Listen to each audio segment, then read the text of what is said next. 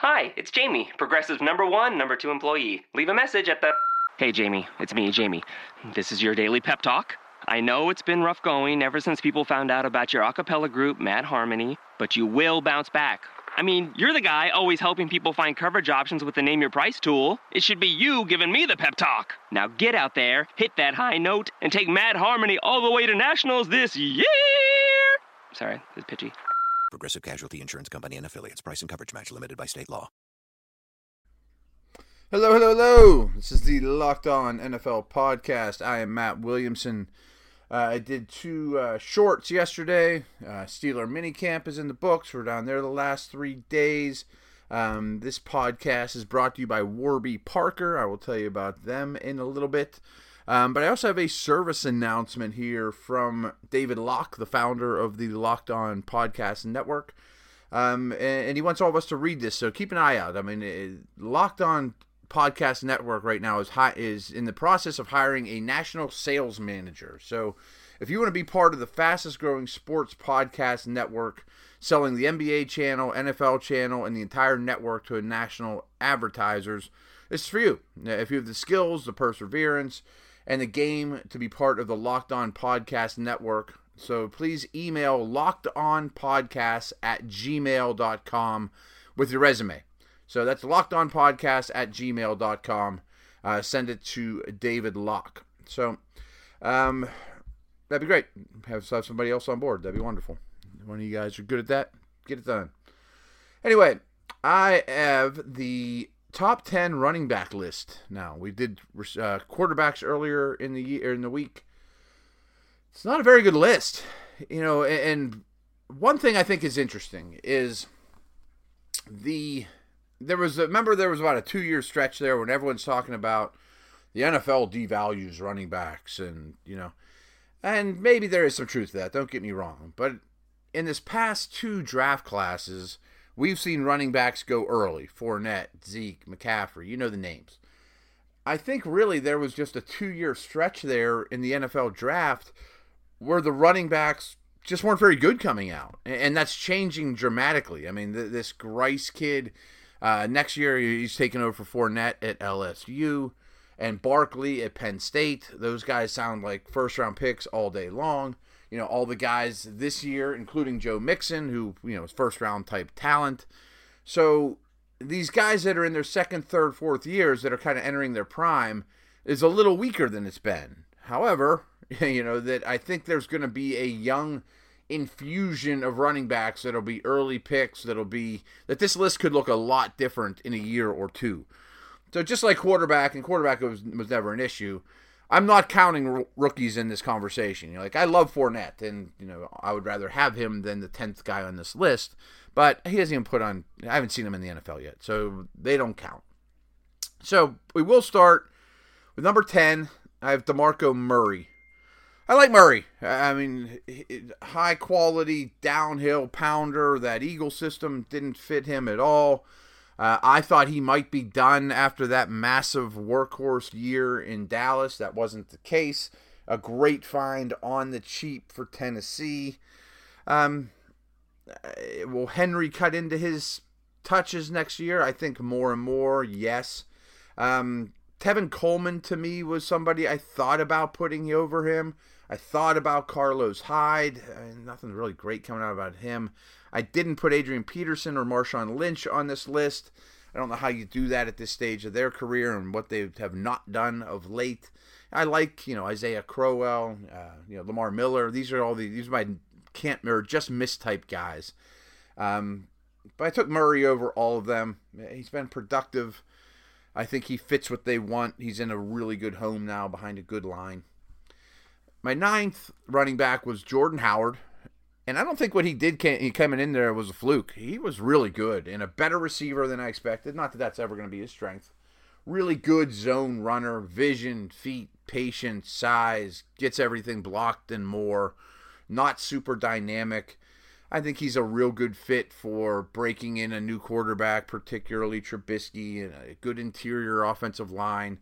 I think he's due for a massive workload this year. The maybe the the most you know foundation of that Bears offense.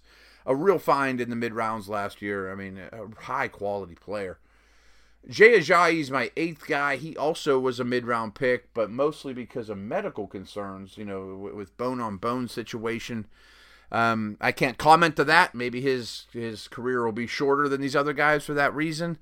Um, he's been a little up and down, but boy, when he's up, he is phenomenal. He had a what a three game stretch where he was just a superstar last year.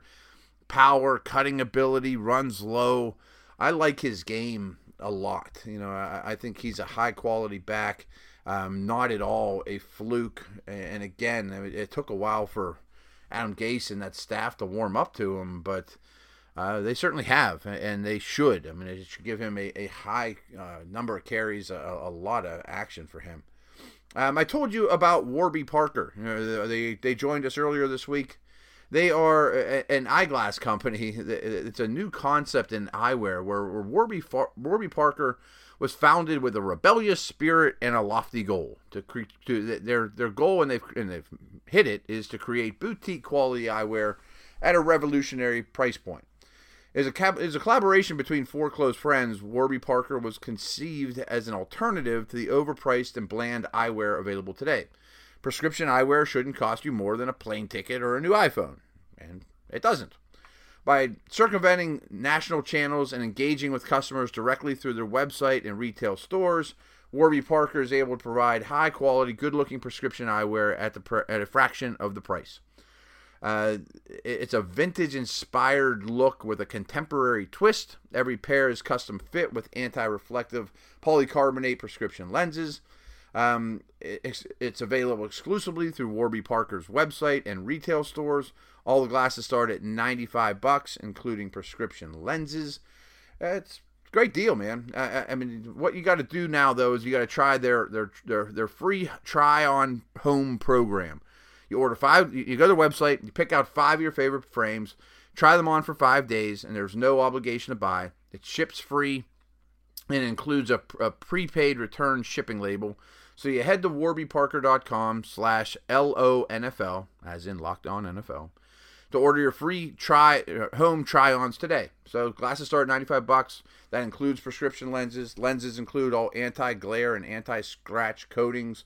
Um, and what's awesome is for every pair you buy, a pair is distributed to someone in need. There's a lot of people out there that can't afford eyewear, and, and Warby Parker is making a big effort to change that. So go to warbyparker.com slash L-O-N-F-L. All right, so they're gr- great to have those guys on board with the Locked On Network. Uh, we have seven more running backs to discuss. I have Melvin Gordon at seven. And I wasn't a big believer of him coming out of Wisconsin, to be frank with you. I, I thought he was, you know, ran through big holes, bounced some things a little more than he should have, wasn't as physical as I liked. But I think he's transformed his game quite a bit. I think that he's come around quite quite well. Um, that rookie year, he was playing through injury.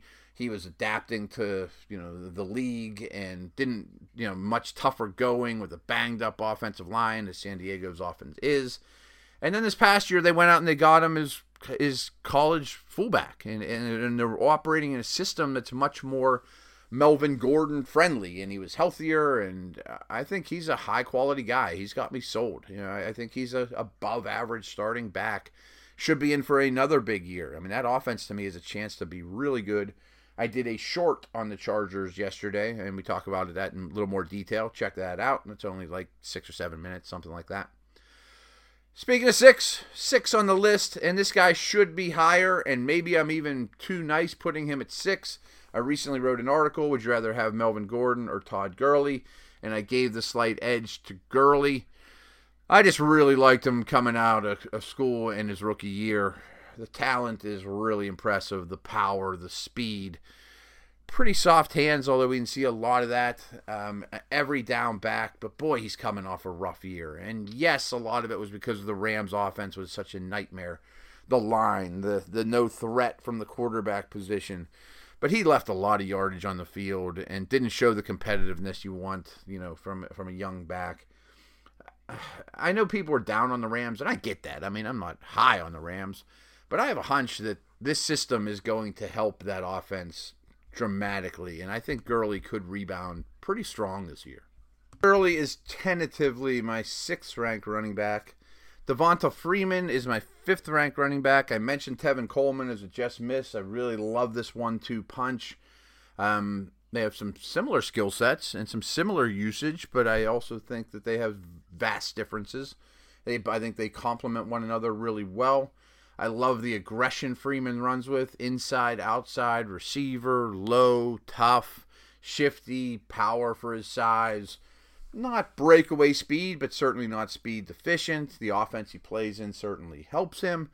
Um, but you know, this is no knock on Freeman. You know, like when I opened the show and I said that this list isn't that good. That if you look through history, generally speaking, I think Devonta Freeman would not be the fifth best running back in the NFL. And uh, if a player is exactly his his caliber, two years from now, I bet that guy will be eight or nine. You know what I mean? Like, there's not a lot of star power at this position, but I think it is hitting the NFL this rookie season, last rookie season. I always mentioned Howard, Zeke will be coming, and the upcoming years. So, again, not a knock on Freeman. I like him a lot. He's my fifth ranked running back.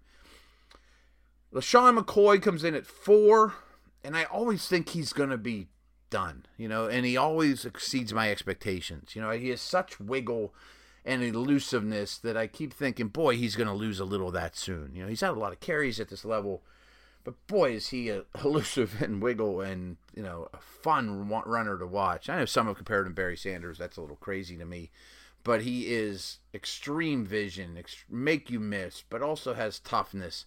Um, you know, you think that Bills offense. That's what everyone's keying on is McCoy, and he still is productive.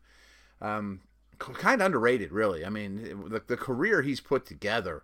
Pitt guy, by the way uh, is really impressive. I mean, he, he, does this what two more, three more years? Is he a Hall of Fame caliber guy? I mean, he's had a heck of a career. I think everyone knows who the top three are. You know, David Johnson, Zeke, and Bell are the top three running backs in the NFL right now.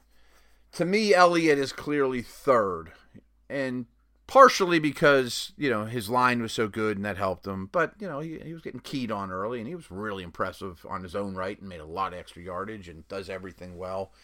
He just can't keep up with Johnson and Bell in the receiving game. It, it, to me, that's the difference. And um, you know, I, I think he has similar size, you know, maybe even better speed. I mean, Bell doesn't have wonderful speed. Um, Johnson maybe has the most big playability of the three, I would say. You know, gets in the open field and runs away from you. Bell to me is the most distinctive and, um, you know, his style. And I think I've told you guys this before, but one thing I, I kind of came up with was if you put all the great running backs in history in those ugly, all white Penn State jerseys with no number or name on the back, and you all and we all just watch them run, I think you'd go, "Oh, that's Gale Sayers. That's O.J. Simpson. That's Earl Campbell. That's LaDainian Tomlinson. That's Jim Brown. That's Walter Payton. That's Barry Sanders." That the great ones, like a great guitar player, you know, oh, that's Eric Clapton. Oh, that's Jimmy Page. Oh, that's Eddie Van Halen. You know, a great artist, or you know, Mozart, or you know, I think the great ones have a very, very distinct style. You know, that you can't say, boy, Barry Sanders is a lot like Gale Sayers. No, he's his own. You know, I mean, the, the great, great ones are their own. And of all the backs in the league, to me, Le'Veon Bell best fits that, where he's doing it like nobody else has ever done it before. You know, the stop start patience thing with a great burst and finish and vision afterwards is really remarkable. And having a great line helps. You know, there's no doubt. You know, of these three, Johnson had the, the worst line in supporting cast and was highly impressive. I guess I'd give you a list. I, I got Bell one, Johnson two, Elliott three. I should, probably should have mentioned that. Um, but to me, Bell, the negatives are he has to stay on the field. I mean, and part of that's Tomlin running him into the ground, but you know he he has to stay healthy, and he has he's been suspended. You know, uh, Elliott needs to work on his passing game.